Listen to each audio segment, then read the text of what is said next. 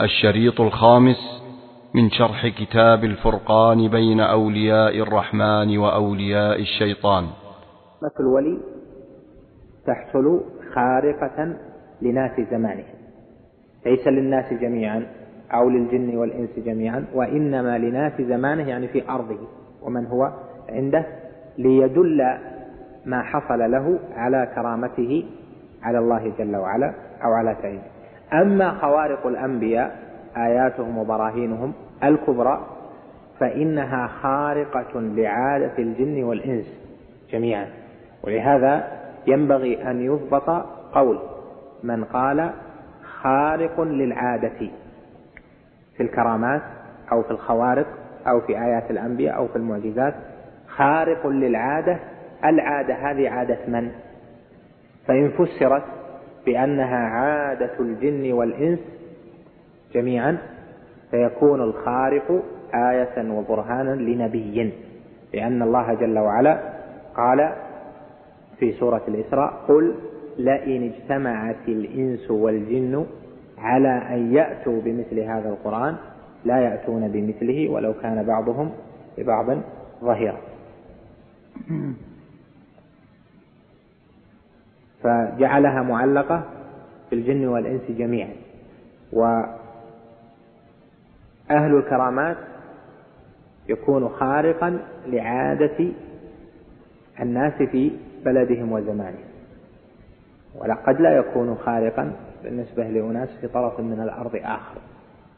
يكون خارق بالنسبة لأهل زمانه ما, ما يحصل لهم مثل هذا. مثل مثلا كونه يحضر له عنب في وقت الصيف أو في وقت الشتاء. هذا بالنسبة لأهل مكة ليس عندهم عنب لكن لو تذهب إلى بلد آخر يكون فيه. هذا ينبغي أن يقيد خط العادة بهذا. أما السحرة والكهنة والخوارق الشيطانية فتقيد بأنها خارقة لعادة من لم يكن مثله. يعني من الناس من لم يكن ساحرا. ولا يدخل في ذلك من هو أعلى منهم قدرا في المعجزات والبراهين مثل الأنبياء.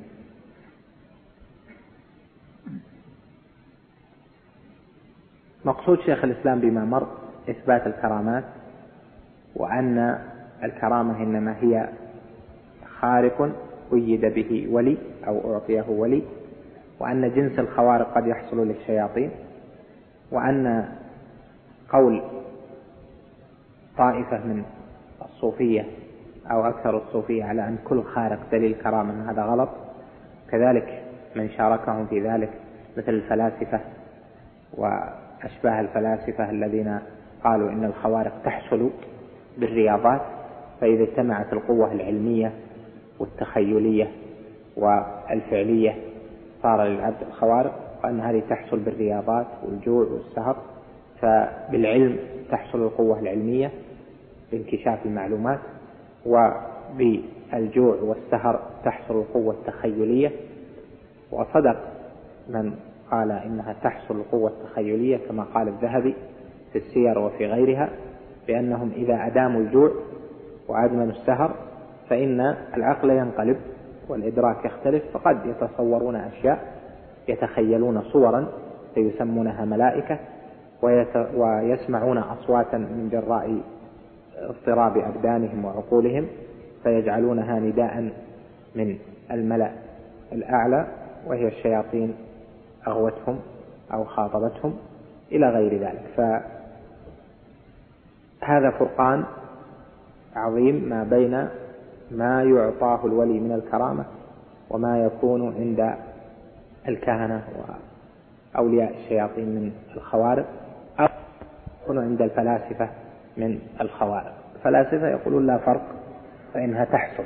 النبوة علم وعمل. علم قوة علمية وعمل قوة فعلية وتخيلات. هذا يحصل للفيلسوف ويحصل للنبي. فالأنبياء إنما هم فلاسفة جاءوا لإصلاح العالم. نسأل الله جل وعلا العفو والعافية وعليهم من الله ما يستحقون معلوم أن الفرق كبير جدا ما بين هذا وهذا. لا يستوي الليل والنهار.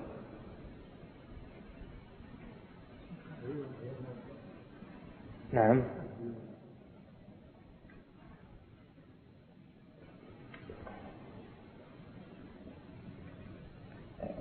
يعني المادة تفسير قريب.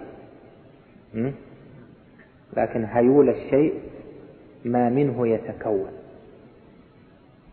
قد تكون مادة وقد يكون غير ذلك. بس المادة هي لبها فهيول العالم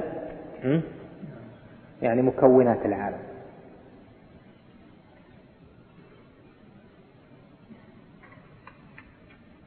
ونبه شيخ الإسلام على مسألة مهمة فيما سمعت. وهي لكم تقعيد في العلوم جميعا.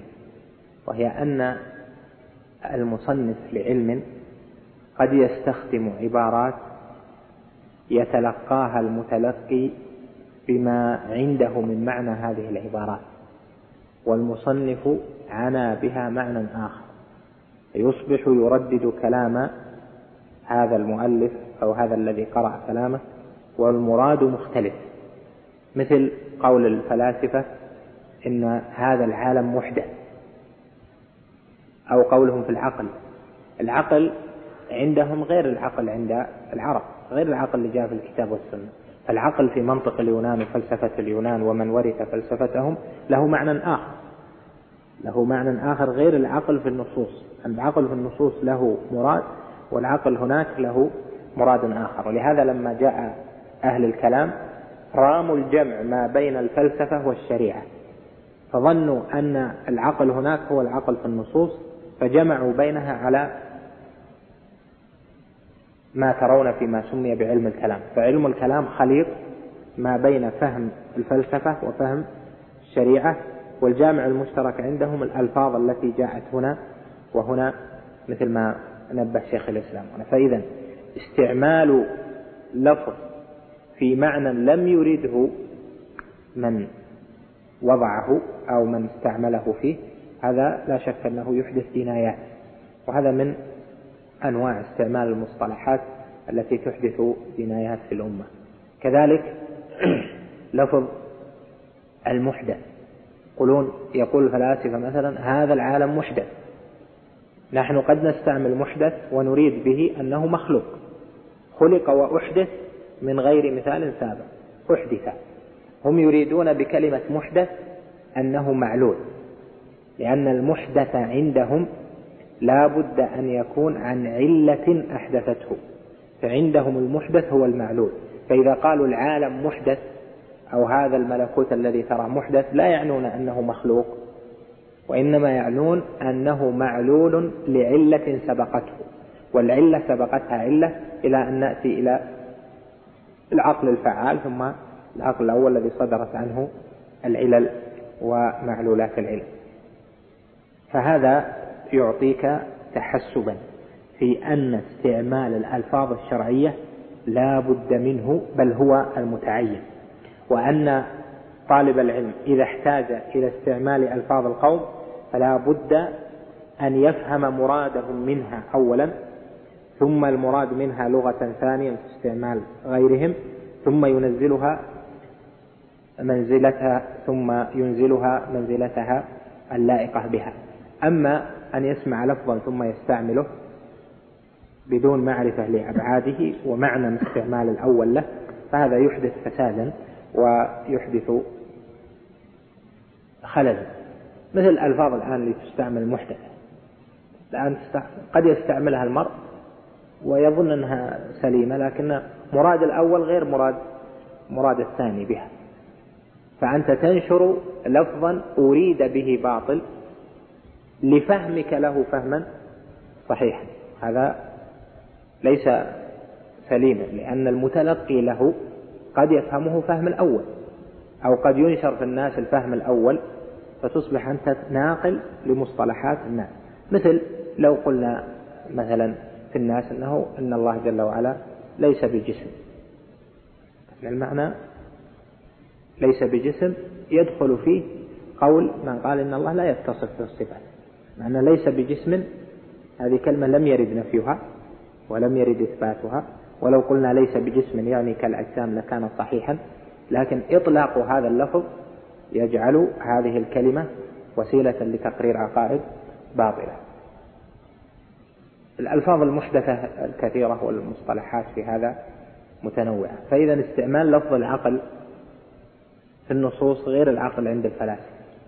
استخدام لفظ الخارق عند أهل السنة غير الخارق عند الصوفية غير الخارق عند الفلاسفة. استخدام النبوة لفظ النبوة عندنا غير النبوة عند الفلاسفة. المعاد عندنا غير المعاد عند الفلاسفة. الخطاب الوحي عندنا غير الوحي عندهم. فإذا معنى كل كلمة لا بد له من استدلال. وبعضهم بعض المعاصرين في من قرأنا بعض كتاباتهم لم يفهموا هذا فهما جيدا فأصبحوا ينقدون بعض كلام شيخ الإسلام أو بعض كلام المحققين يقولون بل نص فلان في كتابه الفلاني على أن العالم محدث.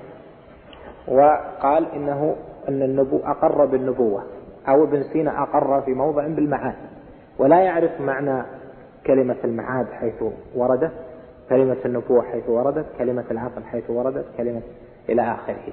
فإذا فهم معنى كلام المتكلم هذا غير استعماله للعبارات قد يستعمل عبارة لها مدلول عنده خاص والمدلول عندنا يختلف محاكمته على مدلولاته لا على ما عندنا. اختلاط اللغات في العلم يسبب خللا في الفهم والتقييم والإدراك.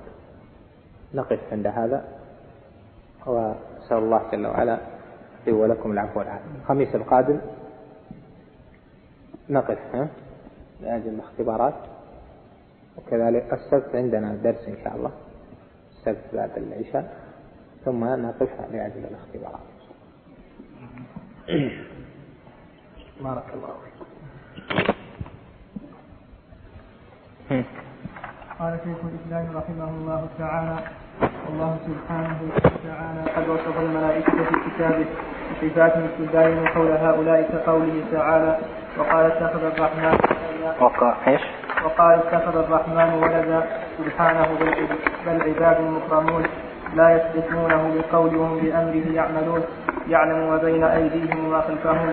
ولا يشفعون إلا لمن ارتضى وهم من خشيته مشفقون. ومن يقل منهم إني إله من دونه كذلك نجزيه جهنم كذلك نجزي الظالمين. وقال تعالى وكم من ملك في السماوات لا تغني شفاعتهم شيئا إلا من بعد أن يقين الله من يشاء ويرضى. وقال تعالى قل ادعوا الذين زعمتم من دون الله لا يملكون مثقال ذرة في السماوات ولا في الأرض وما لهم فيهما من شرك وما له منهم من ظهير ولا تنفع الشفاعة عنده إلا لمن أذن له. وقال تعالى وله من في السماوات والأرض ومن عنده لا يستكبرون عن عبادته ولا يستحسرون يسبحون الليل والنهار لا يفترون. وقد أخبر أن الملائكة جاءت إبراهيم عليه السلام في صورة البشر وأن الملك تمثل لمريم بشرا سويا وكان جبريل, جبريل عليه السلام يأتي النبي صلى الله عليه وسلم في سورة يحيى الكلبي وفي سورة الأعراب ويراه الناس كذلك. تعالى جبريل عليه السلام إنه قوة عند ذي العرش مكين مطاع ثم أمين. وأن محمدا صلى الله عليه وسلم رآه بالأفق المبين ووصفه بأنه شديد القوى ذو مرة فاستوى وهو بالأفق الأعلى ثم دنا فتدلى فكان قاب قوسين أو أدنى فأوحى إلى عبده ما أوحى ما كذب الفؤاد ما رأى أفتمارونه على ما يرى ولقد رآه نزلة أخرى عند سدرة المنتهى عندها جنة المأوى إذ يغشى السدرة ما يغشى ما زاغ البصر وما طغى لقد رأى من آيات ربه الكبرى. وقد ثبت في الصحيحين عن عائشة رضي الله عنها عن النبي صلى الله عليه وسلم أنه لم يرى جبريل في سورته التي خلق عليها غير مرتين يعني المرة الأولى بالأفق الأعلى والنزلة الأخرى عند سدرة المنتهى ووصف جبريل عليه السلام في موضع آخر بأنه الروح الأمين وأنه الروح القدس. إلى غير ذلك من الصفات التي تبين أنه من أعظم مخلوقات الله تعالى الأحياء العقلاء وأنه جوهر قائم بنفسه ليس خيالا به نفس النبي كما زعم هؤلاء الملاحدة المتفلسفة والمدعون ولاية الله وأنهم أعلم من الأنبياء. وغاية حقيقة هؤلاء إنكار أصول الإيمان بأن يؤمن بالله وملائكته وكتبه ورسله واليوم الآخر وحقيقة أمرهم جحد الخالق فإنهم جعلوا وجود المخلوق هو وجود الخالق. وقالوا الوجود واحد ولم يميزوا بين الواحد بالعين والواحد بالنوع فإن الموجودات تشترك في مسمى الوجود كما تشترك الأناسي في مسمى الإنسان والحيوانات في مسمى الحيوان ولكن هذا المشترك الكلي لا يكون مشتركا كليا إلا في الذهن وإلا في الحيوانية القائمة بهذا الإنسان ليست هي الحيوانية ليست هي الحيوانية القائمة بالفرس. ووجود السماوات ليس هو بعينه وجود الإنسان ووجود الخالق جل جلاله ليس هو كوجود مخلوقاته. وحقيقة قولهم قول فرعون الذي عقل الصانع فإنه لم يكن منكرا هذا الموجود والمشهود لكن زعم أنه موجود بنفسه لا صانع له وهؤلاء وافقوه في ذلك لكن زعموا بأنه هو الله فكانوا أضل منه. وإن كان قوله هذا هو وإن كان قوله هذا هو أظهر فسادا منهم. ولهذا جعلوا عباد أصنام ما عبدوا إلا الله وقالوا لما كان فرعون في منصب التحكم صاحب السيف وإن جاز في العرف الناموس لذلك قال أنا ربكم الأعلى أي وإن كان الكل أرباب بنسبة ما فأنا الأعلى منكم بما أعطيتم بالظاهر من فيكم قالوا ولما علمت السحر صدق فرعون فيما قال أقروا له بذلك وقالوا فاقض ما أنت قاض إنما تقضي هذه الحياة الدنيا. قالوا فصح قول فرعون أنا ربكم الأعلى. وكان فرعون عين الحق ثم أنكروا الحقيقة اليوم الآخر.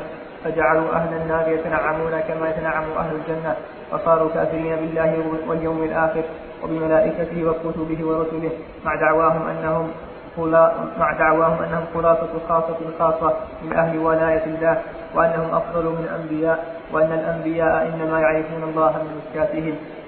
وليس هذا موضوع بسط إلحاد هؤلاء ولكن لما كان الكلام في أولياء الله والفرق بين أولياء الرحمن وأولياء الشيطان وكان هؤلاء من أعظم الناس ادعاء لولاية الله وهم أعظم من أعظم الناس ولاية للشيطان. نبهنا على ذلك. هذا الكلام واضح في بيان في استطراده ببيان معتقد غلاة المتصوفة مثل ابن أصحاب وحدة الوجود مثل ابن العربي ابن عربي الطائي وأمثاله. وهؤلاء قالوا إن الوجود واحد وهذا الوجود إنما هو وجود الله جل وعلا فينقسم إلى وجود مقصود ووجود غير مقصود. وأن وجود الله جل وعلا مقصود هو الأصل وأن وجود غيره هو وجوده سبحانه. إذ لو لم يوجد غيره لم يوجد هو. فصار الأمر إلى أن الوجود واحد. والوجود من حيث هو صفة لا توجد في الظاهر لا توجد في ما ترى في خارج الأذهان إلا مضافة إلى متصف بها. مثل المعاني العامة التي ذكرنا لكم فيما سبق المعاني العامة لا توجد من حيث هي عامة إلا في الأذهان. إن ما يوجد في الخارج شيء اسمه كلام أو شيء اسمه وجود أو شيء اسمه حياة هكذا بدون موجود أو متكلم أو حي.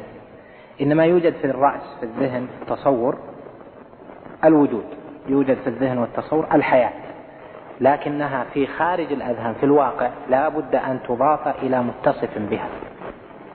فالاشتراك في المعنى الكلي لا يعني الاشتراك في المعنى الإضافي. المعنى الكلي نعم يشترك فيه كل موجود ولكن لكل وجود يناسبه.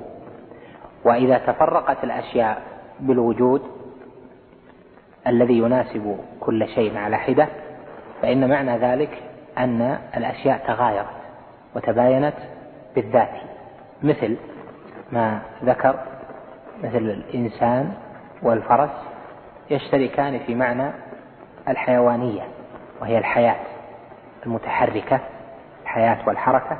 يقال الحيوان للحي المتحرك يعني أن الإنسان والفرس اشترك في هذه الصفة لكن الحياة والحركة اللي الحيوانية هذه هل هي موجودة في الخارج بدون متصف بها؟ لا. فهل يقال إن الإنسان والحيوان شيء واحد من جهة صفة الحياتية؟ لا قائل به حتى أصحاب وحدة الوجود لكنهم يقولون من جهة صفة الوجود نعم. وهذا في الحقيقة راجع إلى شيء وهو أن أصحاب وحدة الوجود أخذوا هذا من قول الجهمية الذين لا يؤمنون إلا بصفة واحدة لله جل وعلا وهي صفة الوجود. أعظم.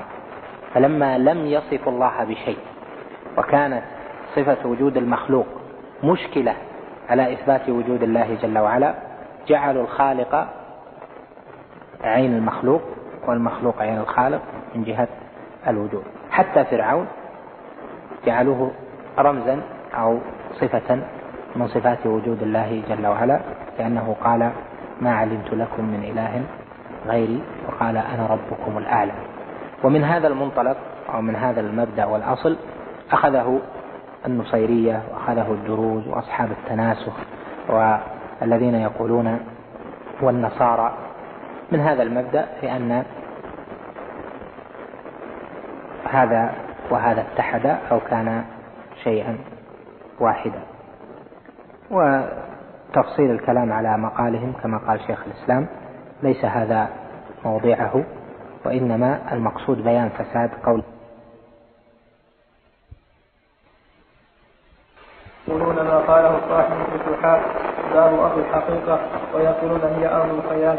وتعرف بأن الحقيقة التي تكلموا فيها خيال ومحل ومحل تصرف الشيطان فإن الشيطان يخيل الإنسان الأمور بخلاف ما هي عليه.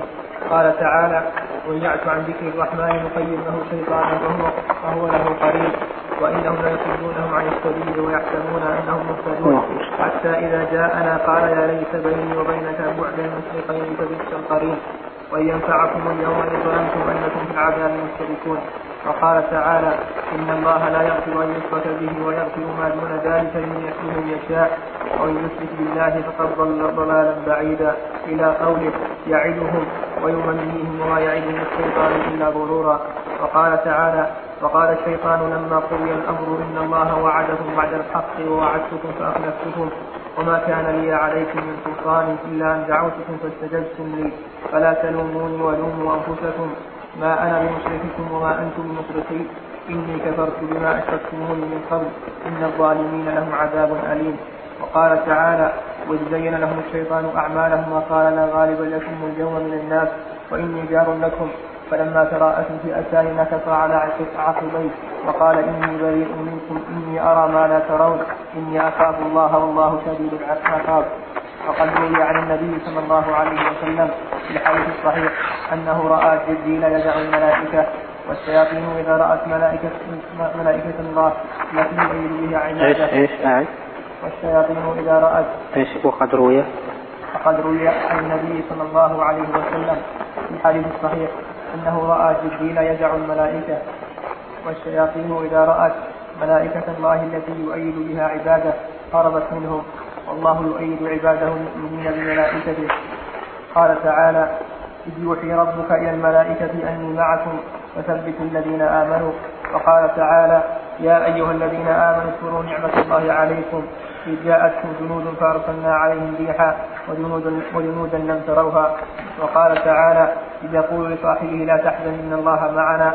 فأنزل الله سكينته عليه وأيده بجنود لم تروها وقال تعالى إذ تقول للمؤمنين ألن يكفيكم أن يمدكم ربكم بثلاثة آلاف من الملائكة منزلين فلا إن تصبروا وتتقوا ويأتوكم من فورهم هذا. يمددكم ربكم بخمسة آلاف من الملائكة المسومين. وهؤلاء تأتيهم أرواح تخاطبهم وتتمثل لهم وهي جن وشياطين. فيظنونها الملائكة كالأرواح التي تخاطب من يعبد الكواكب والأصنام. وكان من, من أول ما ظهر من هؤلاء في الإسلام المختار المختار بن أبي عبيد الذي أخبر به النبي صلى الله عليه وسلم في الحديث الصحيح الذي رواه مسلم في صحيحه عن النبي صلى الله عليه وسلم أنه قال سيكون في ثقيف كذاب ومضير. وكان الكذاب المختار ابن أبي عبيد والمضير الحج الحجاج بن يوسف ابن يوسف. فقيل ابن عمر وابن عباس إن المختار يزعم أنه ينزل إليه فقال صدق. ينزل إليه فقال صدق. قال الله تعالى هل أنبئكم على من تنزل الشياطين؟ نزل على كل أفاك أثيم. وقال الآخر وقيل له إن المختار يزعم أنه يوحى إليه. فقال قال الله تعالى وإن الشياطين ليعفون إلى أوليائهم ليجادلوكم. وهذه الأرواح الشيطانية الروح الذي يزعم صاحب الفتوحات أنه ألقى إليه ذلك الكتاب. ولهذا يذكر أنواعا من الخلوات بطعام معين وشيء معين. وهذا وهذه مما تفتح لصاحبها سلطانا بالجن والشياطين. فيظنون ذلك من كرامات الأولياء وإنما هو من أحوال الشيطانية. وأعرف من هؤلاء عددا ومنهم من كان يحمل في الهواء إلى مكان بعيد ويعود. ومنهم من كان يؤتى بماء مسلوق تسلقه الشياطين وتأتيه به. ومنهم من كانت تدله على السرقات. بجوع يحصل له من الناس أو لعطاء يعطونه إذا دلهم على سرقاتهم ونحو ذلك.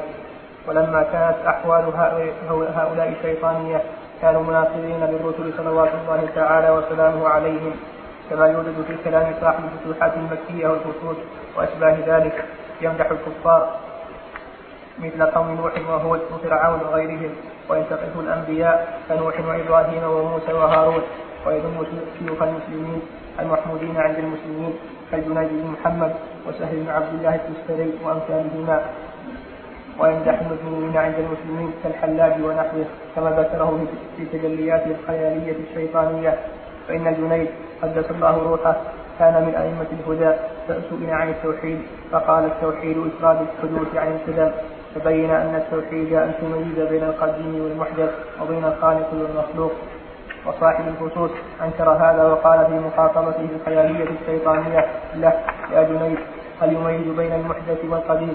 إلا من يكون إلا من يكون غيرهما فخطأ فخطأ فخطأ جنيد فخطأ جنيد فخطأ جنيد في قوله إفراد الحدوث عن القدم لأن قوله هو إن وجود المحدث هو عين وجود القديم كما قاله في خصوصه من أسمائه الحسنى العلي على من وما سمى إلا هو وعن ماذا وما هو إلا هو. فعلوه لنفسه وهو عين الموجودات فالمسمى محدثات. في العلية بذاتها وليست إلا هو. إلى أن قال هو عين ما بطن وهو عين ما ظهر. وما سمى من يراه غيره وما سمى من ينطق عنه سواه وهو مسمى أبو سعيد الخطاب وغير ذلك من أسماء المحدثات. فيقال لهذا الملحد ليس من شرط مميز من شيئين العلم والقول أن يكون ثالثا غيرهما. فإن كل واحد من الناس يميز بين نفسه وغيره وليس هو ثالثا فالعبد يعرف أنه عبد ويميز بين نفسه وبين خالقه والخالق جل جلاله يميز بين نفسه وبين مخلوقاته ويعلم أنه ربهم وأنهم عباده كما نطق بذلك القرآن في غير موضع والاستشهاد بالقرآن عند المؤمنين الذين يقرون به باطنا وظاهرا وأما هؤلاء الملاحدة فيزعمون ما كان يزعمه كل منهم وهو أحدقهم في اجتهادهم. لما قرئ عليه الرسول فقيل له القرآن يخالف رسوخاتهم فقال القرآن كله شرك وإنه التوحيد في كلام من كلامنا. فقيل له وإذا كان وجود واحدة لما كانت الزوجة حلالا والأخت حراما؟ فقال الكل عندنا حلال ولكن هؤلاء المحجوبون قالوا حرام فقلنا حرام عليكم. وهذا مع كفره العظيم متناثر ظاهرا فإن الوجود إذا كان واحدا فمن المحجوب من الحاجب. ولهذا قال بعض شيوخهم لمريده من قال لك إن في الكون سوى الله فقد كذب. فقال هو مريده فمن هو الذي يكذب؟ وقال وقال وقالوا للآخر هذه مظاهر هذه مظاهر. فقال لهم المظاهر غير المظاهر. نعم ماشي.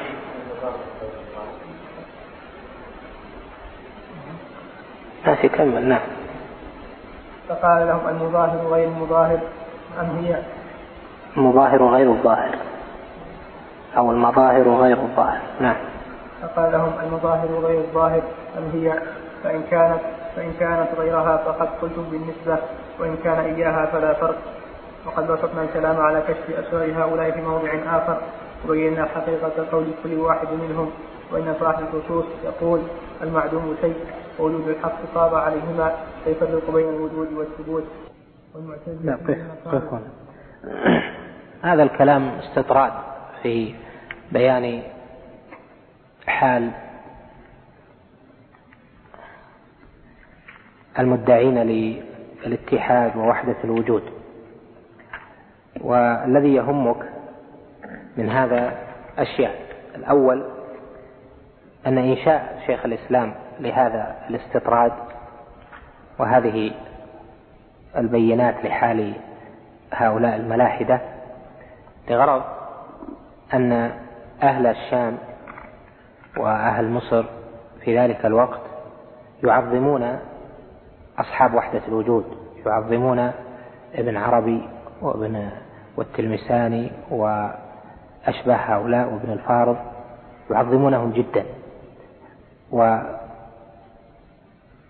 واشتهر عنهم أنهم يقولون بهذا الكلام ومع ذلك يعظمونهم ولهذا أوجب أن يبين أن هؤلاء ليسوا من أولياء الله. فاستطرد ليبين لك فساد قول هؤلاء وأنه لا يكون أمثال هؤلاء أولياء لله جل وعلا. الثاني أن هؤلاء الملاحدة والزنادقة كأمثال ابن عربي وأشباهه شاع في الناس أن لهم كرامات وأنهم يخبرون بأشياء تكون حقا وأن الكهان من أتباعهم والمنتسبين للتصوف عندهم أحوال إيمانية ينكشف لهم بها الغيب وأنه يوحى إليهم وأنه تأتيهم معلومات ليست إلا عندهم. فجعلوا هذه الأشياء من كراماتهم فبين رحمه الله فيما ذكر أن هذه الأشياء التي تنسب إليهم صحيحة ولكن ليست هي كرامة تأتيهم من الملائكة وإنما هي أحوال شيطانية تأتيهم من الشياطين. وإن الشياطين ليوحون إلى أوليائهم ليجادلوكم والشيطان يتنزل على من يواليه ويخبره بالأشياء ويعلمه ويعطيه معلومات وربما حمله وربما تصور بصورته وربما طار به في الهواء وربما سخر له بعض الأشياء بما أقدره الله عليه.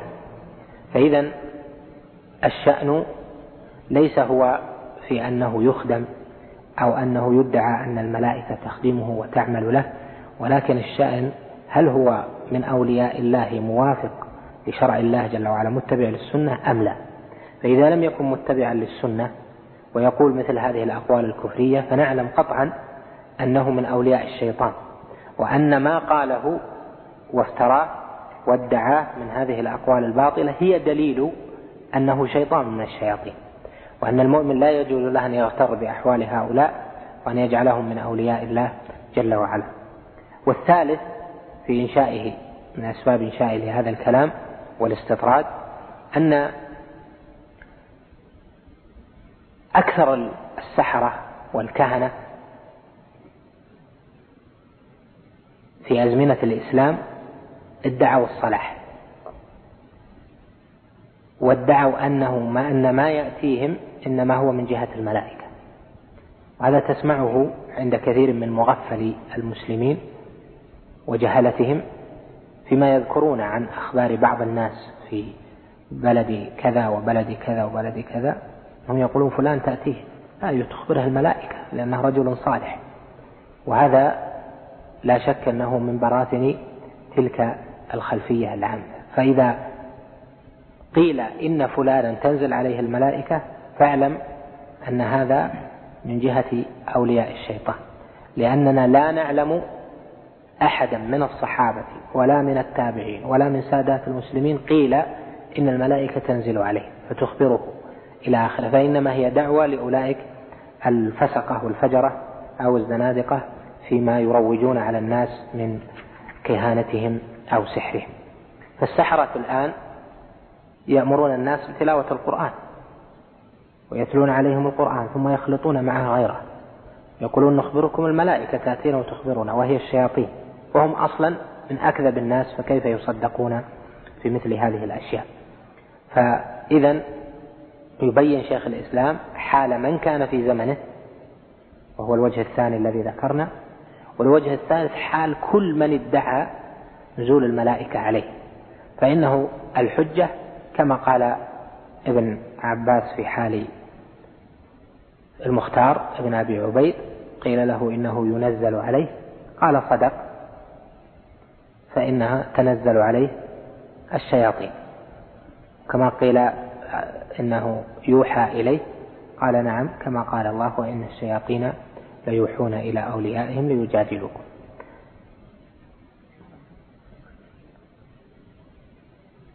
وملخص هذا الكلام أو الغرض منه ما ذكرنا من بيان الفرقان العظيم بين أولياء الرحمن وأولياء الشيطان وأن مسألة خرق العادات ليست برهانا.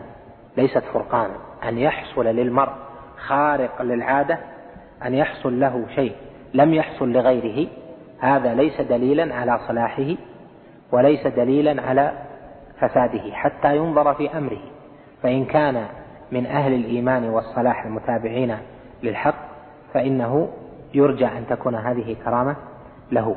وإن كان من غير أهل الإيمان بل من أهل الفسق والبدعة والفجور فإن ما حصل له يعتبر خارقا شيطانيا وحالا شيطانية وليست بكرامة. فإذا هذا كل البحث الذي بحثه في هذا الموضع وفيما قبله ملخصه أن الأحوال والخوارق ليست برهانا ولا دلالة. وإنما البرهان والدلالة هو ما قال الله جل وعلا ألا إن أولياء الله لا خوف عليهم ولا هم يحزنون الذين آمنوا وكانوا يتقون. والملائكة لا تنزل إلا على الرسل أو على المؤمنين في تثبيتهم في القتال. أما الإخبار بالمغيبات وأشباه ذلك فلا يكون. قد يلقى في روع المرء في روع المؤمن أن هذا الأمر كذا فيكون من باب الفراسة الإيمانية التي يعطيها الله جل وعلا من يشاء من خلقه. لكن تحديث الملائكة ويقول سمعت الملائكة وقالت للملائكة هذا لا شك أنه من صنيع الشياطين.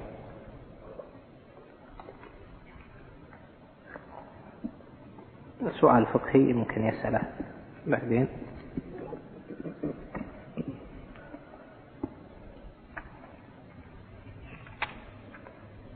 فأطلب توضيح ما قلتم في الفرق بين المأكول وغيره واستدللتم بحديث النبي صلى الله عليه وسلم أنه مات وديره مرهون عند يهود لأن البر والشعير من الأصناف الربوية كما هو معلوم.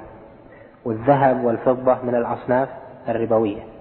والنبي عليه الصلاة والسلام قال فإذا اختلفت الأصناف فبيعوا كيف شئتم إذا كان يدا بيد. ففي هذا الحديث اشترط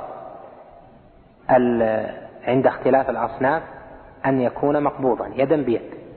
فإذا ذهب بفضة لابد يكون بيدا يدا بيد. ذهب ببر لابد يكون يدا بيد. ذهب بشعير فضة بشعير يدا بيد. فهل هذا في كل الأنواع أم لا؟ هذا ليس في كل الأنواع. إذا كان أحد الأنواع أحد النوعين نقدا جاز التفاضل والنسى جميعا. إذا كان أحد العوضين نقد. يعني مثل بيشتري شعير روح لازم يدفع فورا؟ لا. وإن كان ربوي بربوي يعني بيدفع له ذهب أو يدفع ريالات يشتري بها شعير حال يقول هذه إذا اختلفت الأصناف فبيعوا كيف شئتم إذا كان يدا بيد. أنا بشتري صنف ربوي لازم أدفع حالا. تشتري تمر لازم تدفع. فورا الجواب لا. لا يلزم لأن أحد العوضين إذا كان نقدا فلا بأس من التفاضل وهذا ترخيص لأجل الأنواع الباقية مطعومة يحتاج الناس إليها والناس يحتاجون في مطعوماتهم إلى التأخير ولهذا النبي عليه الصلاة والسلام اشترى شعيرا من يهودي ورهنه درعه وأخر الثمن وكما ذكرت لكم من التعالي الأخرى. هذا أحد الأخوة الأخوة كتب عن كتاب حقيقة التوحيد للدكتور يوسف القرضاوي والكتاب فيه أغلاط كثيرة في التوحيد منها عده للذبح والنذر من الشرك الأصغر ومنها أن المقصود توحيد الربوبية وأشياء من هذا ومن جهة مكاتب الدعوة والجاليات منبهون إلى منعه من التداول ومنعه من من توزيعه وإقراء المسلم الجديد له. فمن رآه في مكتبة وكذا ينبهنا إن شاء الله نتابع هذا. لهم مأمورون بإزالته لأن الكتاب مع أنه طبع في الإفتاء في لما كانت لما كان النشر والطبع تبع الشيخ عبد العزيز بن باز حفظه الله لكن آه، فوت الحرص ولا فيه أغلاط كثيرة. فمن رآه ينبه صاحب المكتب مكتب الجاليات والدعوة عليه ويذكرني بهذا نمنعهم إن شاء الله لأن فيه خلطا كثيرا. وفقكم الله لما يحب ويرضى وصلى الله وسلم على نبينا محمد. حقيقة التوحيد. أظن اسمها حقيقة التوحيد.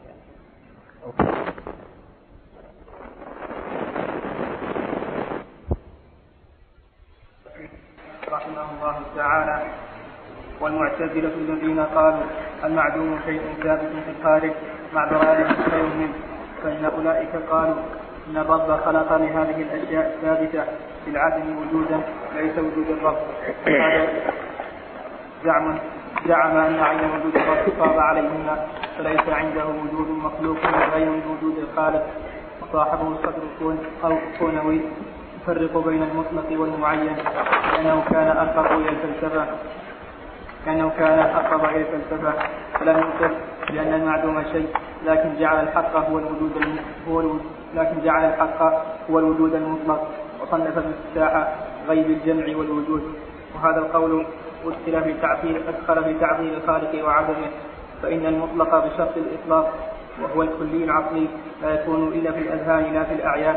والمطلق لا بشرط وهو الكلي الطبيعي.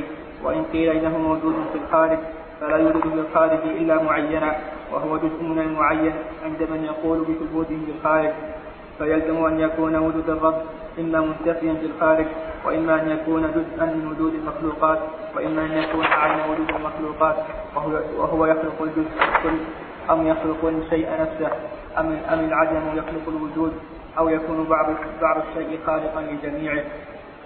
وهؤلاء يفرون من الحلول لأنه يقتضي حالا ومحلا ومن لفظ الاتحاد لأنه يقتضي شيئا يتحد أحدهما بالآخر وعندهم الوجود واحد ويقولون النصارى كفروا ولما خصصوا المسيح بأنه هو الله ولو عمموا لما كفروا. وكذلك يقولون في عباد الأصنام إنما أخطأوا لما عبدوا بعض المظاهر دون بعض فلو عبدوا الجميع لما أخطأوا عندهم والعارف المحقق عندهم لا يضره عبادة الأصنام. وهذا مع فيه من الكفر العظيم وفيه ما يلزمهم دائما من التناقض لأنه يقال لهم فمن المخطئ لكنهم يقولون إن الرب هو الموصوف الموصوف بجميع النقائص التي يوصف بها المخلوق ويقولون إن المخلوقات توصف بجميع الكمالات التي يوصف بها الخالق ويقولون ما قاله صاحب الخصوص فالعلي لنفسه هو الذي يكون له الكمال الذي يستوعب به جميع النعوت الوجودية. النعوت الوجودية نعوت الوجودية هي العدمية سواء كانت محمودة عرفا أو عقلا أو شرعا أو مذمومة عرفا وعقلا وشرعا وليس ذلك إلا لمسمى الله خاصة. وهم مع كفرهم هذا لا يندفع عنهم التناقض فإنه معلوم بالحس والعقل أن هذا ليس هو ذاك.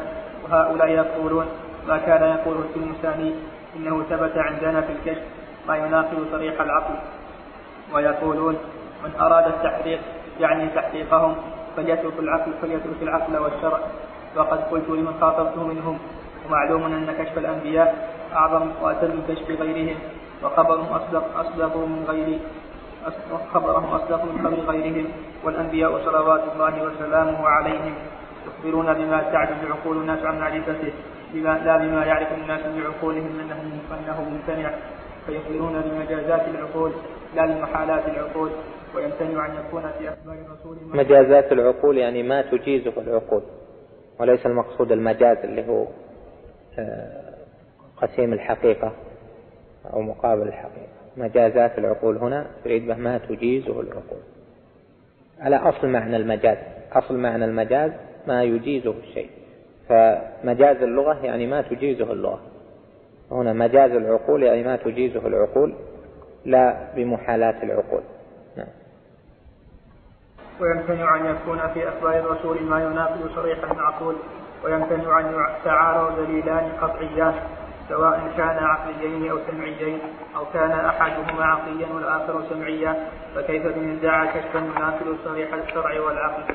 وهؤلاء قد لا يتعمدون الكذب لكن يخيل لهم أشياء تكون في نفوسهم ويظنونها في الخارج وأشياء يرونها تكون موجودة في الخارج لكن يظنونها من كرامات الصالحين. وتكون من تلبيسات الشياطين. وهؤلاء الذين يقولون بالوحدة قد يقدمون الأولياء على الأنبياء ويذكرون أن النبوة لم تنقطع كما يذكر عن كما يذكر عن ابن سبعين وغيره. ويدعون المراتب ثلاثة يقولون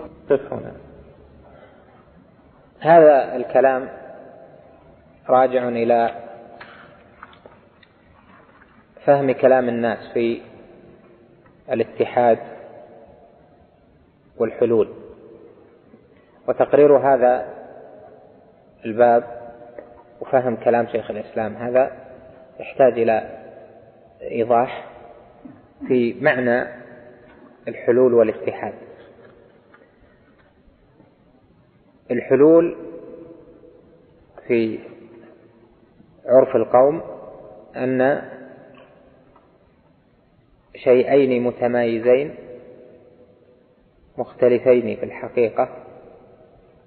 يحل أحدهما في الآخر مع بقاء التميز. والاتحاد أيضا شيئان مختلفان في الحقيقة يتحد أحدهما بالآخر فيزول التميز. فالحلول يبقى هذا وهذا لكن الصورة الظاهرة واحدة. ولكن حل أحدهما في الآخر. مثل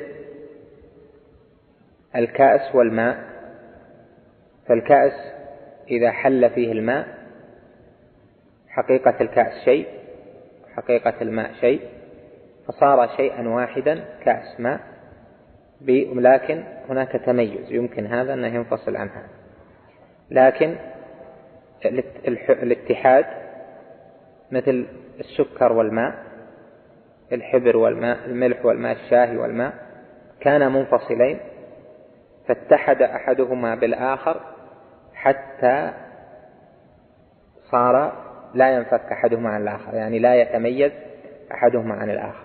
السكر لما ذاب في الماء أين السكر؟ تقول في الماء. والماء ذاب فيه السكر. أين هذا وهذا؟ هذا اللي أمامك. سكر وماء. افصلهما ما ينفصلان. شاهي ورق شاهي حطيته في الماء كذلك. صار ماء وشاهي زعفران في الماء إلى آخره. وهذا الفهم في تقريرها مهم في بيان ما عليه الناس في ذلك. إذا تبين هذا في المعنى العام فالحلول نوعان والاتحاد أيضا نوعان. الحلول عام وخاص عند أهله والاتحاد عام وخاص عند أهله. فالقائلون بالحلول منهم من قال حل في أشخاص معينين. حل الله جل جلاله تعالى الله عن قولهم حل في أشخاص معينين حل في عزير عند اليهود حل في المسيح عند النصارى حل في البقر عند عباد البقر حل في آه، الإله الفلاني عنده حل في الصنم حل في كذا وكذا إلى آخره. حل في أئمة آل البيت عند غلاة الرافضة حل في الحاكم بأمر الله العبيدي عند الدروز وهكذا. فهذا حلول خاص في بعض المخلوقات. وهناك حلول عام. وهو قول من قال الله حال في كل مكان. وهذا قول المتكلمين المعتزلة والأشاعرة وأشباههم. الله حال في كل مكان. في أي مكان هو حال لكن منفصل عنه. ليست مختلطة الحقيقة متميزة.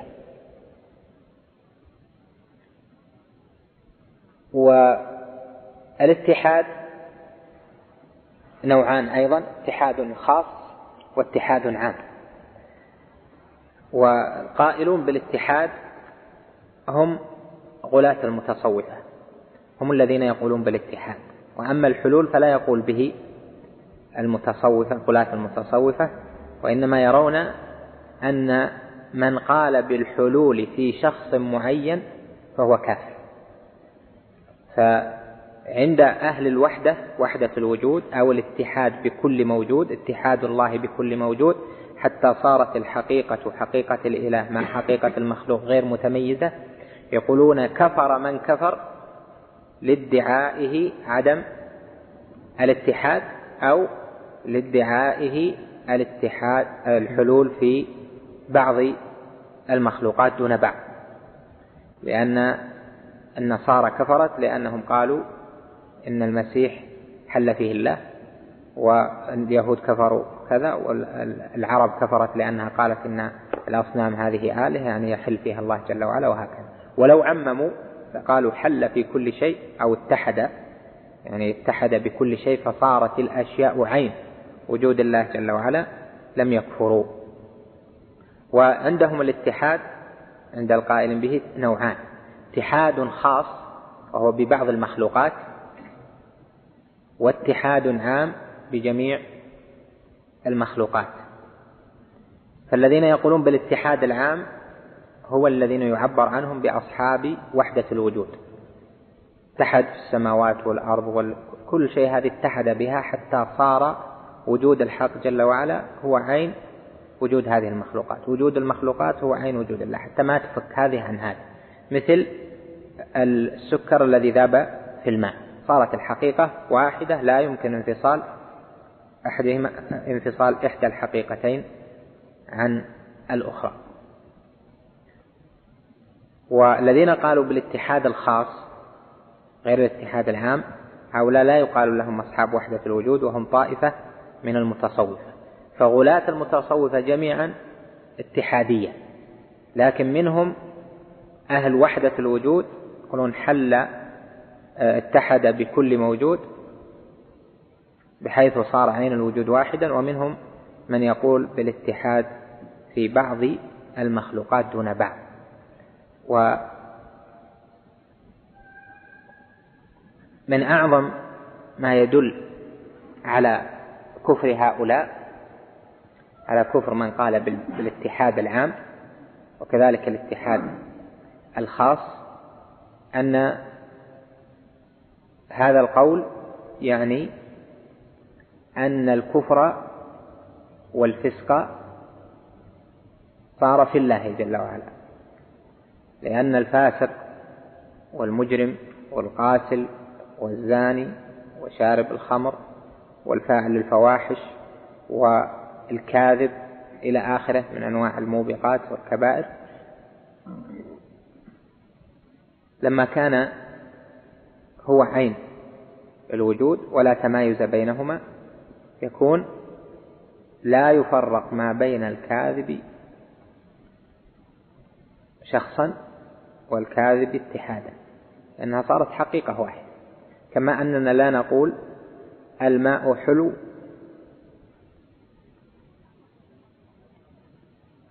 والسكر لا طعم له وكما أننا لا نقول السكر حلو والماء لا طعم له. فأنت إذا شربت ماء أذيب فيه سكر صارت الحقيقة واحدة. ما تستطيع تقول هذا حلو وهذا مالح والماء هذا فيه ملح ما تستطيع تميز بين هذا وهذا لأنه بالاتحاد صارت الحقيقة واحدة وهذا هو معنى الاتحاد. فيلزم من هذا أن يكون كل شر وكل فسق وكل هذا منسوب لله جل وعلا. لهذا ابن القيم لما ذكر هذه المسائل في أول النونية قال يا أمة منكوحها معبودها. أين الإله وثغرة الطعام؟ يعني ما في التفريق. صار المنكوح حل فيه الإله؟ يعني اتحد به الإله؟ صارت الحقيقة واحدة؟ ما هو بحل لأن الحلول يقتضي الانفصال في في بعض الأحوال. آه، لكن المتحد مع المتحد به صارت الحقيقة واحدة. صار الناكح هو المنكوح وأين فأين الإله؟ بين هذا وهذا لا شك أن هذا من أعظم ما يكون من إهانة الرب جل وعلا وسبه وعدم قدره حق قدره سبحانه وتعالى. هؤلاء لما قالوا هذا لما قالوا بالاتحاد وبالوحدة قالوا إن الاتحاد العام والوحدة العامة هذه متفاوتة بين أهلها. فيكون الولي له من الاتحاد بتخصيصه ما ليس لغيره من الموجودات. فلهذا يصبح ينظر بنظر الإله لما له من خصوصية في الاتحاد ويصبح يقدر بقدرة الإله لما له من خصوصية في الاتحاد. فالاتحاد عام لكن درجات المتحد بهم مختلفة من حيث الصفات. فلهذا جعلوا للأولياء مقاما يزيد على مقام الأنبياء. لأن عندهم درجة الاتحاد مختلفة فأصحاب النبوة أعطوا الأنبياء أعطوا درجة ولكن هذه الدرجة زاد عليهم فيها أصحاب الوحدة من جهة أن أولئك تحد بهم. وجودهم هو عين وجود الله جل وعلا لكن عند غلاة المتصوفة الأنبياء يحتاجون في الأخذ في السماع سماع كلام الله جل وعلا يحتاجون إلى واسطة فلم يكن الاتحاد بهم من جميع الصفات.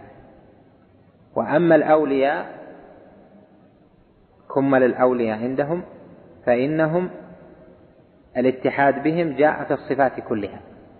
ولهذا يجعلون العالم مقسما إلى قسم يتولاه الولي الفلاني وقسم يتولاه الولي الفلاني وقسم يتولاه الولي الفلاني إلى آخر ما عندهم في ذلك. المقصود أن فهم هذا الكلام وهذه المسائل وما يدور عليها راجع إلى فهم معنى الحلول والاتحاد واحد راجع إلى معنى أقسام الحلول والاتحاد اثنين راجع إلى أن أصحاب الوحدة ولاة الصوفية يقسمونه بقسم باختلاف الصفات فلا يجعلون الاتحاد عاما في الصفات كما أن أهل الحلول لا يجعلونه متساويا في من حل بهم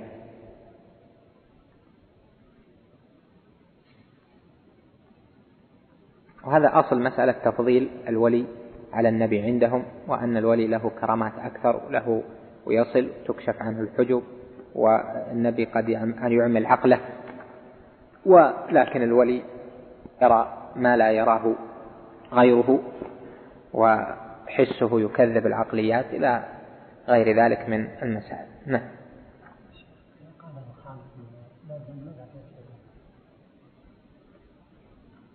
إيش يعني؟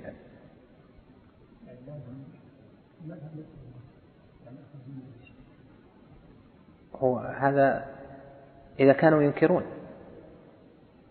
هم ما ينكرون هذا. هم يفتخرون به. يقول فيها ابن الفارض لك صلاتي في المقام أقيمها وأشهد فيها أنها لي صلتي. ما في الجبة إلا الله يقول هذا. فهم هم يعترفون بهذا.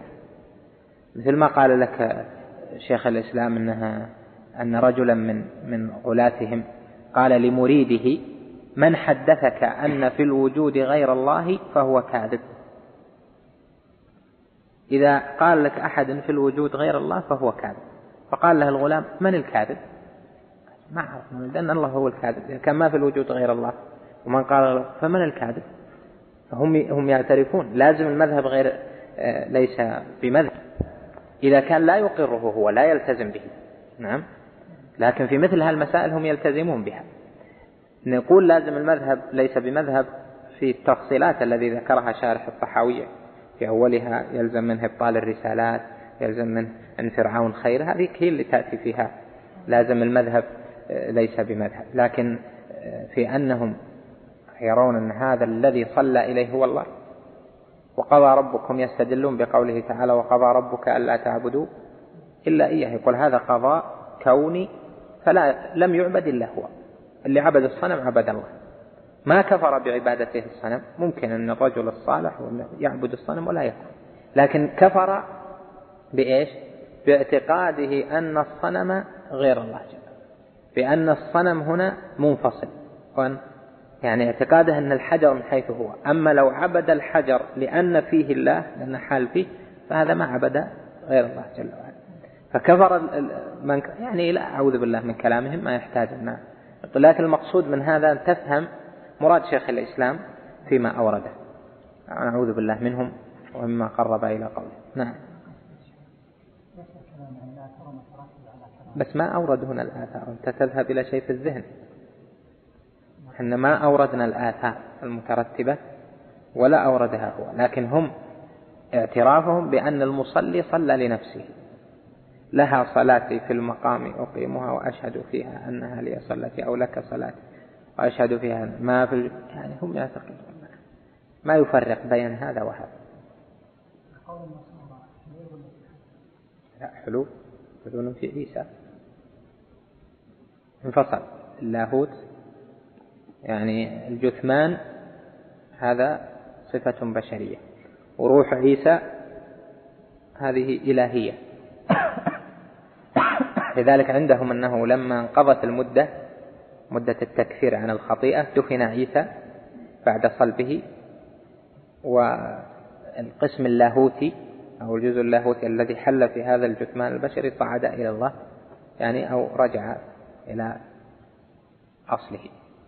يعني عندهم في قبر في في القدس والقبر عيسى عليه السلام بحسب ما يدعيه النصارى. وما قتلوه وما صلبوه ولكن شبه له. عندهم أنه بقي في القبر ثلاثة أيام حتى الجثمان نفسه ثم صعد. رفع رفع حتى الجثمان. يعني معتقدات النصارى كلها أشياء يضحك منها العاقل فضلا عن ذوي البصيرة. أكمل. في عندنا غير هذا باقي؟ طيب.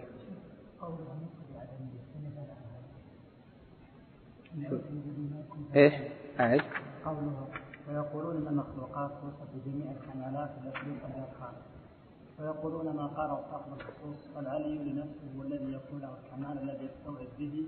هذه شوف عندك المخلوقات توصف هذا اللي ذكرته لك. من أن الوحدة عامة في الصفات مع مع تباين. فجنس المخلوقات هذه فيها صفات الخالق كلها.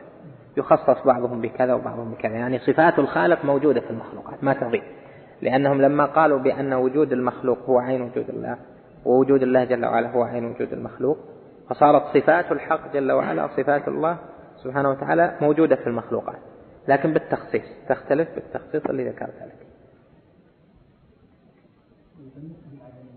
أنت الآن ما جبت النسب العدمية قرأت شيء ثاني؟ وين النسب العدمية؟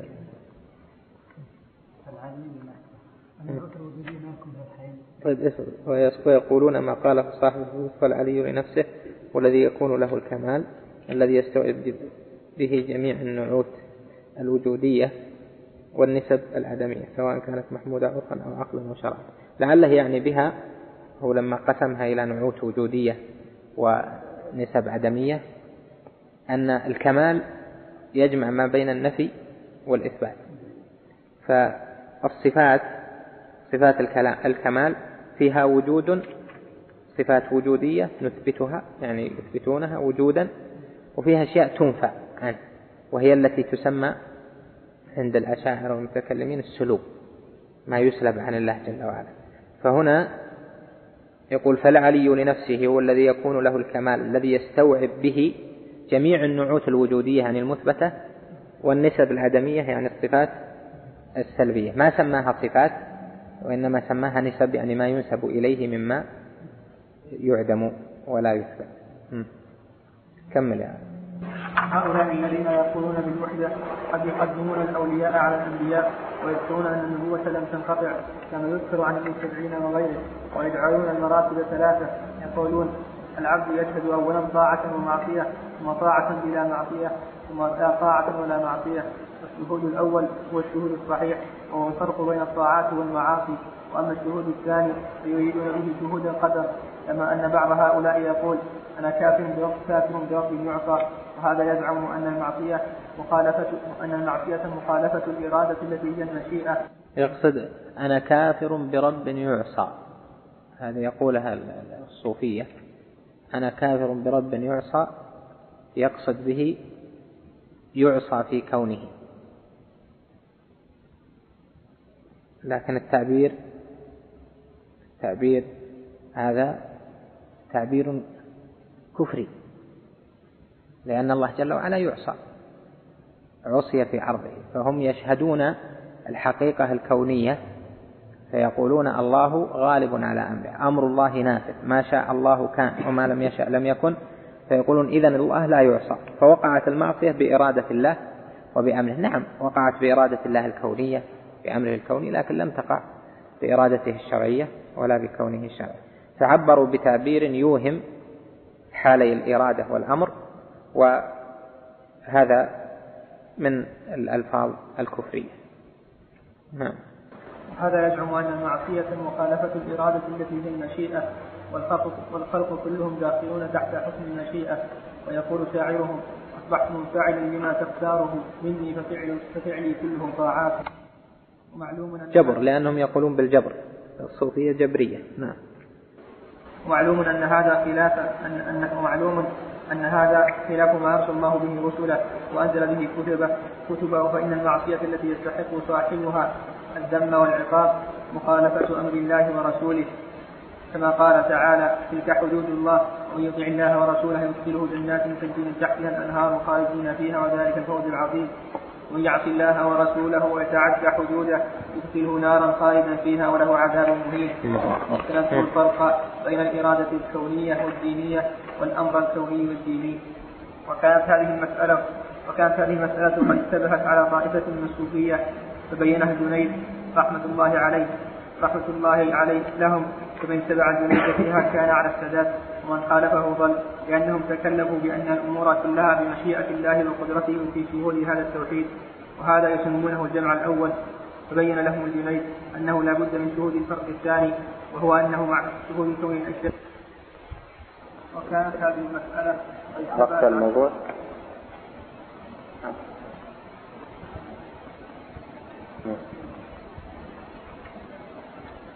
نعم. كانت هذه المسألة قد اشتبهت على طائفة من الصوفية بينه الجنيد رحمة الله له. من اتبع الجنيد فيما كان على السداد من خالفه ضل لأنهم تكلفوا بأن الأمور كلها بمشيئة الله وقدرته في هذا التوحيد وهذا يسمونه الجمع الأول.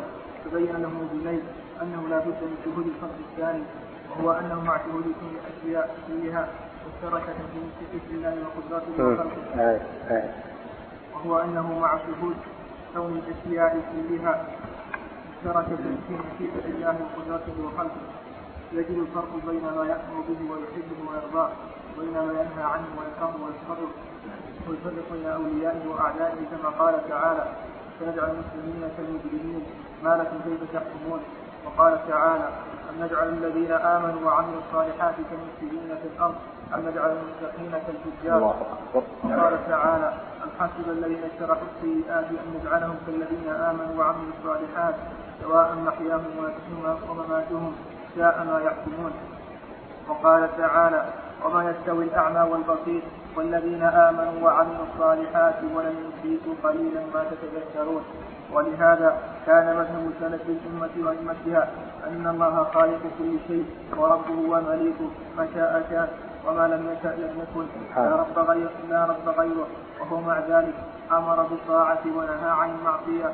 وهو لا يحب الفساد ولا يرضى لعباده الكفر ولا يأمر بالفحشاء وإن كانت واقعة بمشيئته فهو لا يحبها ولا يرضاها بل يبغضها ويذم أهلها ويذم أهلها ويعاقبهم وأما المرتبة الثالثة أن لا يشهد طاعة ولا معصية فإنه يرى أن الوجود واحد وعندهم أن هذا غاية التحقيق والولاية لله وهو في الحقيقة غاية الإلحاد في أسماء الله وآياته وغاية العداوة لله. إن صاحب هذا المذهب يتخذ اليهود والنصارى وسائر الكفار أولياء. قد قال تعالى ومن يتولهم منكم فإنه منهم. ولا يتبرأ من الشرك والأوثان ويخرج عن ملة إبراهيم الخليل صلوات الله وسلامه عليه. قال الله تعالى قد كانت لكم أسوة حسنة في إبراهيم والذين معه إذ قالوا لقومهم إنا براء منكم ومما تعبدون من دون الله كفرنا بكم وبدا بيننا وبينكم العداوة والبغضاء أبدا حتى تؤمنوا بالله وحده. وقال الخليل عليه السلام لقومه المشركين أفرأيتم ما كنتم تعبدون؟ أنتم وآباؤكم الأقدمون فإنه عدو لي إلا رب العالمين. وقال تعالى لا تجد قوما يؤمنون بالله واليوم الآخر يوادون من حاد الله ورسوله ولو كانوا آباءهم أو أبناءهم أو إخوانهم أو عشيرتهم. أولئك كتب في قلوبهم الإيمان وأيدهم منه.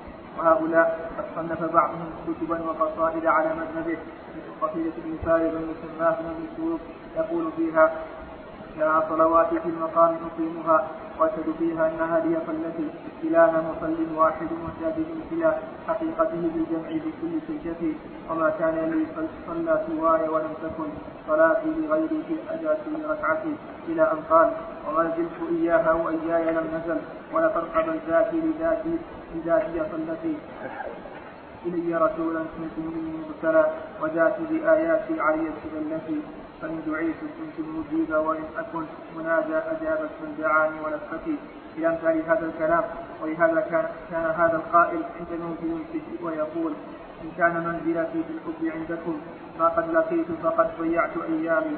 أمنية فطرت نفسي بها زمنا واليوم أحسب أحسب أحسبها أضغاث أحلامي.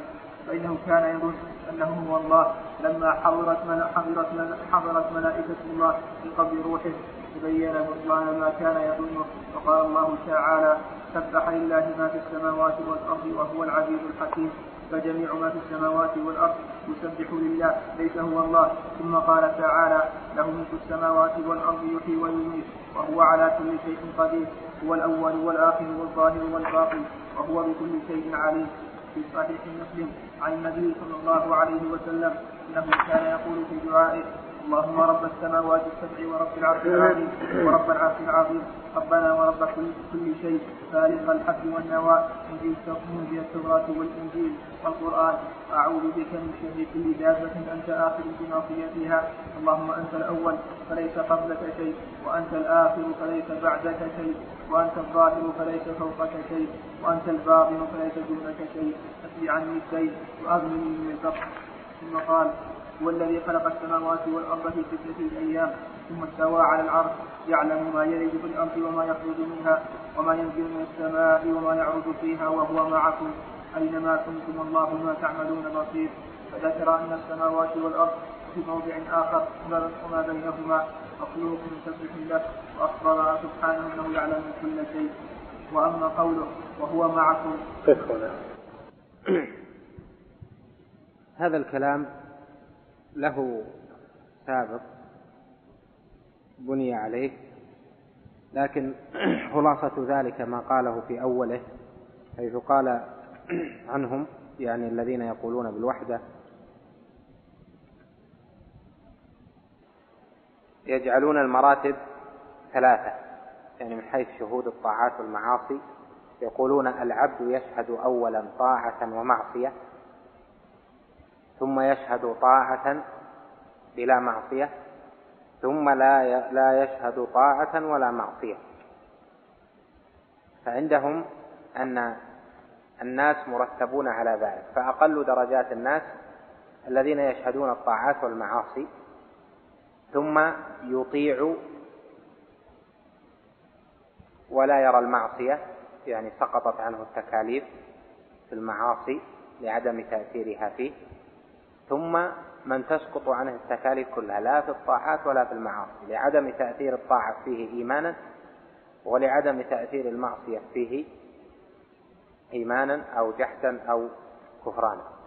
وكما هو معلوم من كلام شيخ الإسلام فيما سمعت أن الأول هذا لا شك أنه هو الذي أمر به العباد أن يشهدوا الطاعة والمعصية وأن يسر العبد طاعته وأن تسوءه معصيته.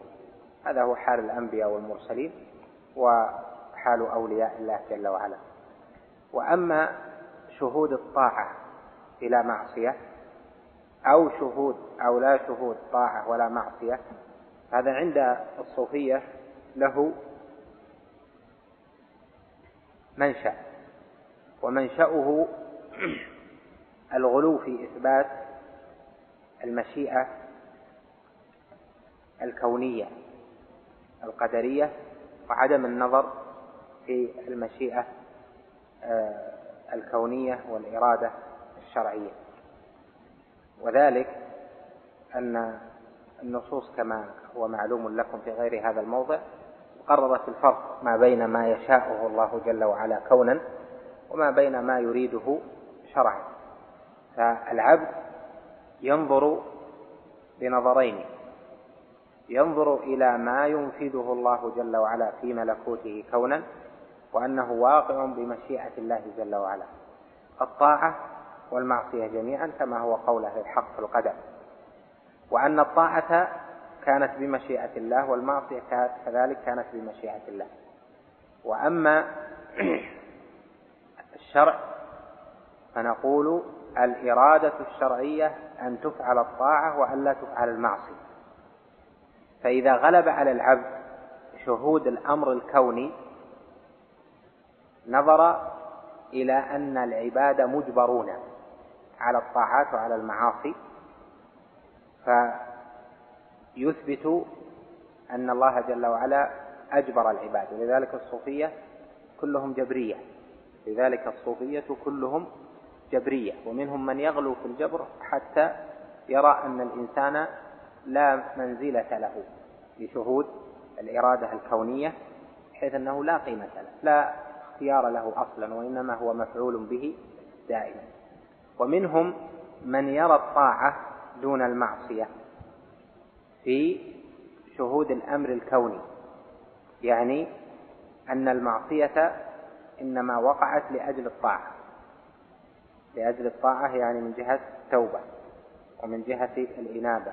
وأشباه ذلك فإنما يرى طاعة بلا معصية لحصول المعصية بحكمة الله جل وعلا فيرى إذن أمر الله جل وعلا الكوني خاص بالطاعات دون المعاصي لأن المعاصي غير مقصودة لذاتها الله أجبر على المعصية عندهم ولكن لأجل الطاعة. وهذا إذا نظر فيه المكلف أيضا يعني منهم فيقول أنا أطيع وإن عصيت فلأجل طاعتي. فما عصيت إلا لأجل أن أطيع والعياذ بالله. فهو يرى أن المعصية يرتكبها ويرضى بها يرضى أن يكون عاصيا لرضائه بإرادة الله الكونية. والثالث وهو قول ملاحدتهم أنه لا يشهد طاعة ولا معصية.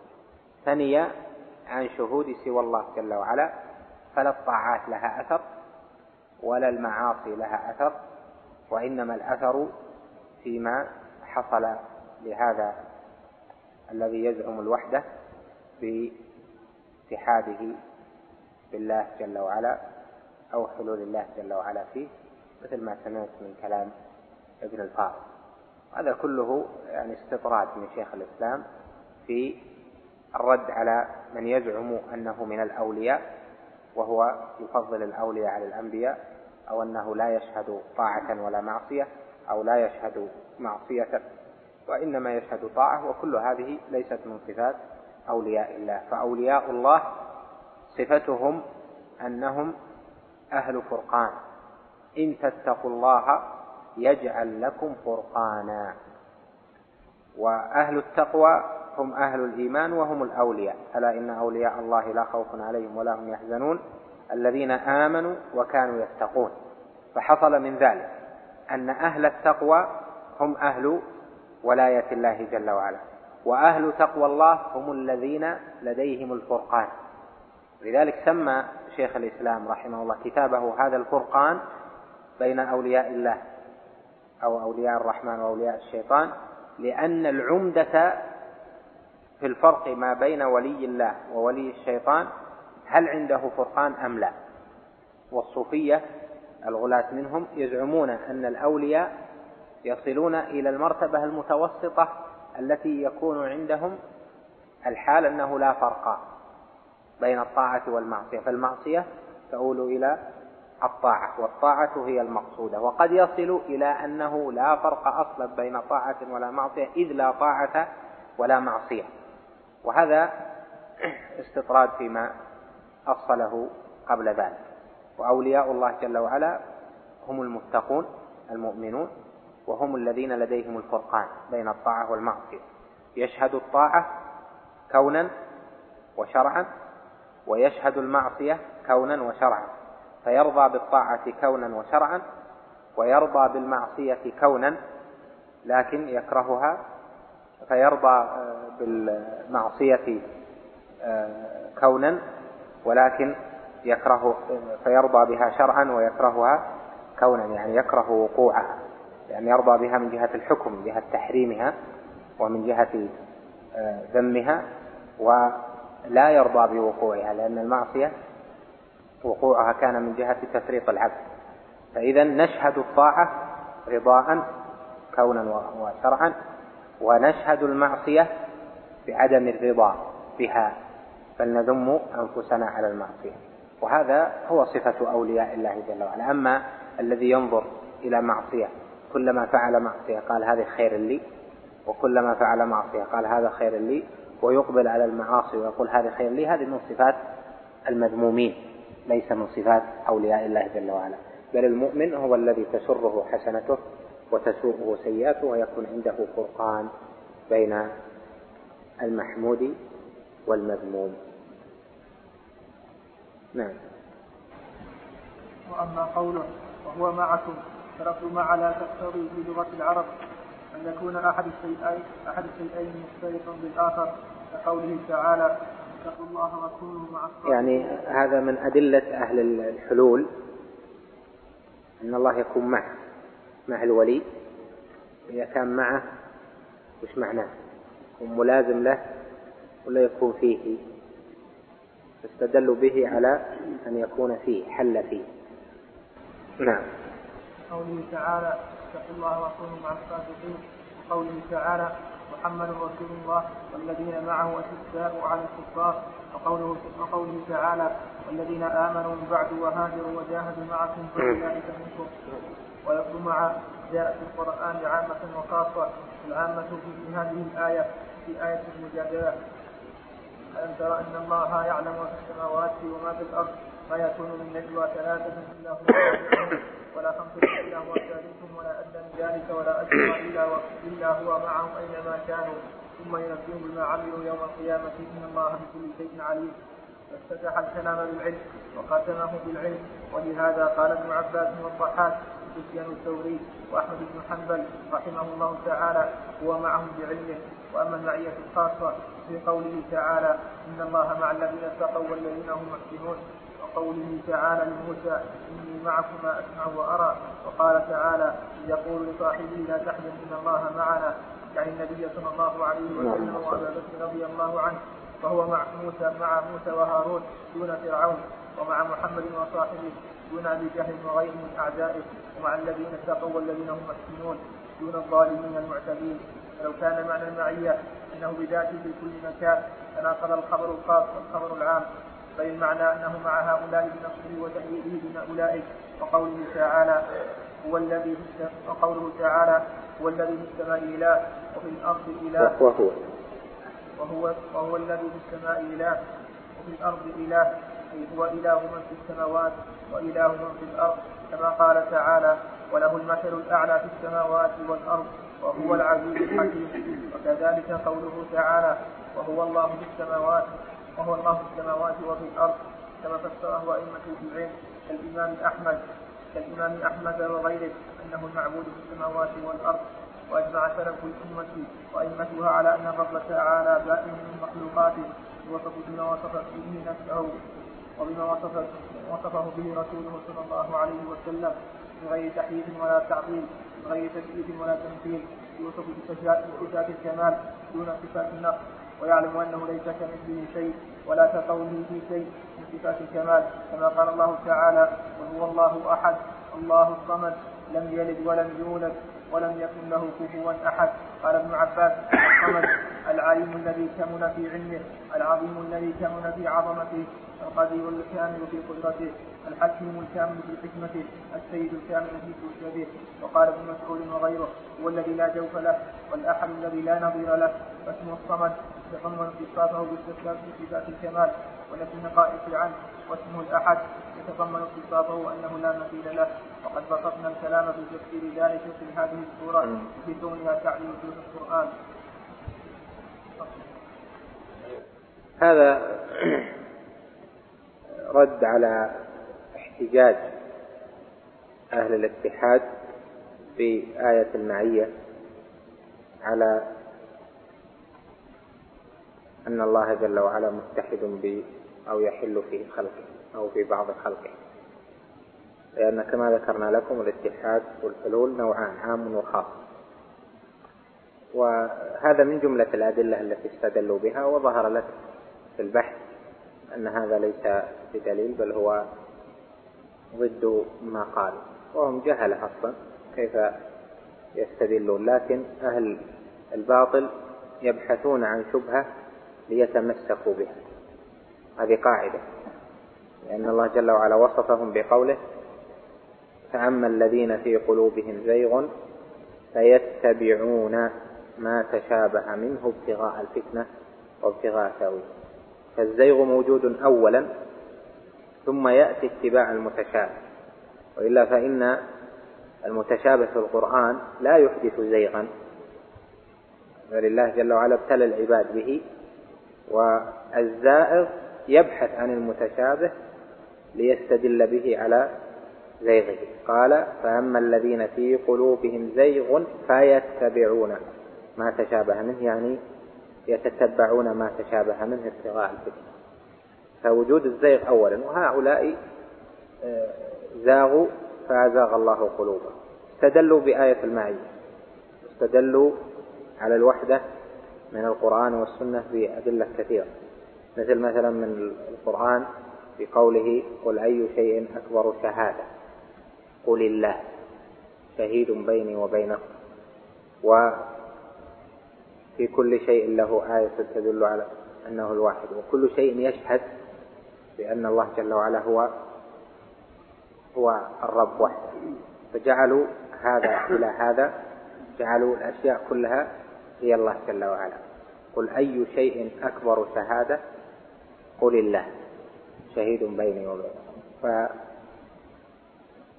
التفسيرات المنسوبة لولاة المتصوفة كابن عربي وغيره تجد أن كثيرا آه، من الآيات التي فيها عموم الخلق أو الشهادة العامة يستدلون بها على الوحدة.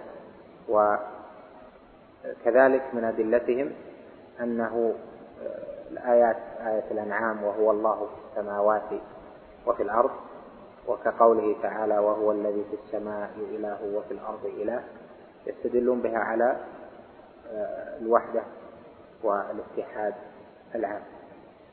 ولا شك أن هذه كلها من اتباع المتشابه مما يدل على أن في قلوبهم زين. في الحقيقة ليست متشابهة والذي في السماء إله وفي الأرض إله ليست متشابهة لأن دلالتها آه، ظاهرة على المعنى ليست متشابهة أصلا.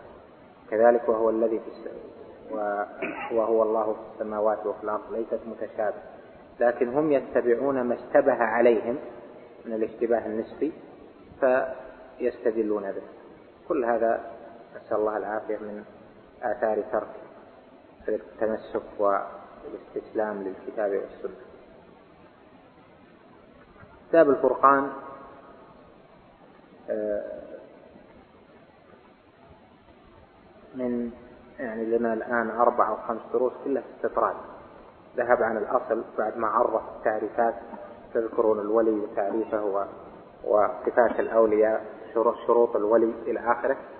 الآن كله شرح في آه، لما أتى للأولياء الفرق بين أن ولي الرحمن مطيع لله جل وعلا مستجيب للكتاب والسنة ملتزم صاحب عمل وأن ولي الشيطان عنده كذا من المخالف الآن كلها استطرادات في في علوم شتى. دخل في علوم الفلاسفة كما تذكرون وفي بعض المباحث الكلامية وذهب إلى قول الاتحادية وتكلم عنه.